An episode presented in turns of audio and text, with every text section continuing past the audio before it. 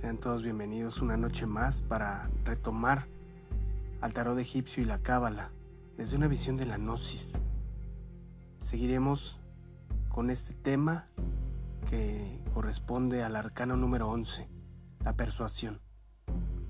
En la imagen del podcast podrán ver a detalle poco a poco cómo vamos detallando la imagen y llegar a una comprensión más profunda de todo este verdadero esoterismo que esto envuelve. Sin así comenzamos.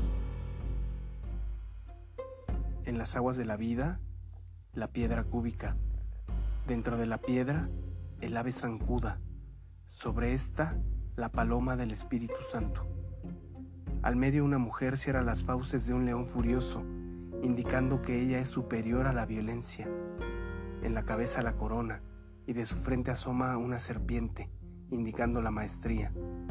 El león es el elemento del fuego, también representa el oro. Antiguamente los carros de los reyes eran jalados por leones, y en la simbología esotérica, el carro de la guerra jalado por los leones simbolizan los cuerpos solares. El jeroglífico de este arcano es una mujer hermosa, que tranquilamente y con una serenidad olímpica cierra con sus propias manos las fauces de un furioso león los tronos de los reyes divinos estuvieron adornados con leones de oro macizo. El oro significa el fuego sagrado del kundalini. Esto nos recuerda a Aurus, que es igual a oro. Necesitamos transmutar el plomo de la personalidad en oro del espíritu. Este trabajo solo es posible en el laboratorio del alquimista. Cuando el pichón de alquimista es coronado, se transforma en un dios del fuego entonces abre con sus propias manos las fauces terribles del furioso león. El oro potable de la alquimia es el fuego sagrado del Espíritu Santo. Será imposible el ligamen de la cruz hombre en el triángulo espíritu sin oro potable. El número 11 consta de dos unidades que un gran autor, Henry Conrad, traduce en estas dos palabras. Solve coagula. Necesitamos acumular el fuego sagrado y luego aprender a proyectarlo. La clave está en la conexión del membrum viril con el genitalia mulieris, quietud del membro virili y del genitalia mulieris, de cuando en cuando con suaves movimientos. Transmutar los instintos animales en voluntad, la pasión sexual en amor, los pensamientos lujuriosos en comprensión y así llegar a vocalizar los mantras secretos. El hombre es una unidad, la mujer es otra. Este es el número 11 del tarot. Solo por medio de la mujer, trabajando en la gran obra, podemos encarnar al niño de oro, a Aurus, el verbo, la gran palabra. Así pues, el número 11 es el número más multiplicable. La persuasión en sí misma es una fuerza de orden sutil, espiritual. La sabiduría oculta dice, Avivad la llama del Espíritu con la fuerza del amor. El amor en sí mismo es una fuerza poderosa, omnipotente. La fuerza del amor mantiene a todos los mundos alrededor de sus centros de gravitación cósmica. Estos centros de gravitación cósmica son los soles. Por eso dice Hermes Trismegistro, te doy amor en el cual está contenido todo el sumum de la sabiduría. Una palabra suave apacigua la ira la persuasión tiene más poder que la violencia. Si una persona violenta quiere atacar, se le envía una frase amable y esta apacigua esa violencia. Por eso es que en el arcano 11 aparece una mujer abriendo las fauces de un león. Esa es la fuerza viva de la persuasión. Profundizando más, nos encontramos al león de doble cabeza que representa a las dos tierras, a la visible y a la invisible. El león en sí mismo como animal es muy importante y muy interesante. En la Atlántida sirvieron como animales de tiro, arrastraban carruajes, eran mansos. Después del sumergimiento de la Atlántida, estos se volvieron furiosos. El león es el símbolo viviente del fuego.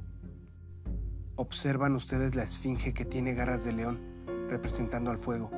En el calendario azteca o piedra del sol hay unas garras también de león estas garras tienen un significado muy grandioso.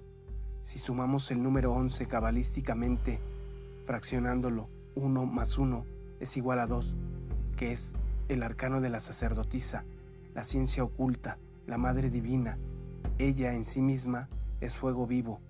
Por eso en el Oriente se le denomina Devi Kundalini en lo individual y el Maha Kundalini en el macrocosmos. Aprender a trabajar en el fuego es vital. Por eso ese dos se descompone cabalísticamente. Uno, hombre, más uno, mujer, que deben de trabajar con el fuego en el magisterio del fuego como pareja. El carro arrastrado por leones es una alegoría muy esotérica y viene de tiempos muy arcaicos. El carro representa al ser humano, el león al fuego. No es más que un símbolo viviente del hombre solar, el hombre sol. Cuando se habla del carro, se alude a los cuerpos internos del hombre, el vital, el astral, el mental. En ese carro debe montar el real ser, el Zohar, nos pinta el anciano de los días viajando en su carro a través del infinito.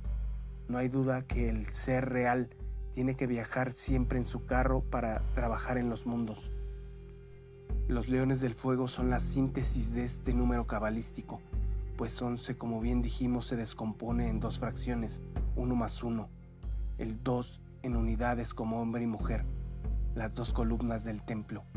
Entre esas dos columnas está el arcano, Analizándolo este, concluimos ese magisterio del fuego. El fuego sagrado no se puede despertar solamente con el pranayama egipcio u otros ejercicios transmutatorios o ejercicios respiratorios combinados con la meditación. Eso solo lo logran en pequeñas fracciones o chispas que avivan al despertar de los chakras, pero tales chispas se elevan o tales o cuales centros, pero eso no significa que haya levantado la serpiente. Agni, el dios del fuego, es quien ayuda a despertar este fuego, que se da solamente trabajando en la novena esfera. Los solteros pueden ayudarse con estos pranayamas para solo levantar chispas, pero eso no significa que levanten a esa serpiente majestuosa. Tenemos un hornillo, que es el coxis o el chakra muladhara. Ahí, según nos indican los alquimistas, hay que poner el recipiente Dentro del recipiente está el mercurio de la filosofía secreta o el ens seminis, en el que se encuentra el ens virtutis, y hay que cerrar el recipiente para impedir que esa materia prima se pierda totalmente.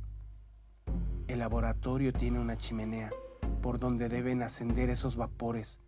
Está en el canal medular y es un destilador, el que está en el cerebro, para destilar esto en un oro puro. Este es el laboratorio de los alquimistas medievales que transformaban el plomo en oro. Muchos desprecian a los elementales y nosotros no debemos hacer eso. Las salamandras cuidan del fuego, las ondinas están entre la materia prima encerrada en su recipiente. Las ondinas nos ayudan si las dominamos, si no, hacen de las suyas, porque son muy veleidosas. Los silfos hacen subir esos vapores que se escapan de la materia prima. Los gnomos se encargan en el cerebro de destilar la materia prima para que quede convertida en oro. Más allá de la clarividencia está la intuición, que es superior porque pertenece al espíritu puro. Con la clarividencia se investiga en el mundo molecular, regiones superiores e inferiores. En cambio, la intuición funciona directamente en el mundo del espíritu puro. Por eso la intuición es superior. La intuición tiene su raíz en la glándula pineal chakra sahasrara o el loto de los mil pétalos. Esta facultad está en relación con Shiva o fuego flamígero. Por eso este centro nos da acceso al mundo del espíritu puro. En el ser humano pueden existir 49 fuegos. Los siete chakras o iglesias, divididas por siete niveles, dan como resultado 49 en ese 7 por 7. Hay diversas clases de fuegos el fuego del rayo, el que se concentra en las plantas, el fuego que arde en el interior de las montañas y que vomitan los volcanes de la tierra, el fuego que se usa para cocinar, el fuego de cada mundo, pero en síntesis podríamos hablar solo de dos, el fuego solar y el fuego lunar. El fuego solar es crístico, sublime, es Devi Kundalini. El fuego lunar es luciférico, negativo o fatal. El fuego solar cristaliza en mundos, soles o universos. El fuego lunar cristaliza en todas esas entidades que constituyen al ego animal, a los agregados psicológicos, a los yoes. El hombre tiene que desarrollar los 49 fuegos en sus chakras, pero en síntesis, este arcano 11 es el trabajo con el fuego, con la fuerza del amor, para convertirnos en llamas vivientes. Las ondinas trabajan en el ens seminis, las salamandras tienen el fuego encendido, los silfos suben esos vapores, los gnomos destilan este ens seminis en el cerebro, las criaturas del agua se conjuran con la copa en la mano, las criaturas del aire se mandan con una pluma de ave, las criaturas de tierra se conjuran con el báculo o bastón, y las criaturas del fuego se conjuran con la espada. Gracias por habernos escuchado y nos encontramos en la siguiente.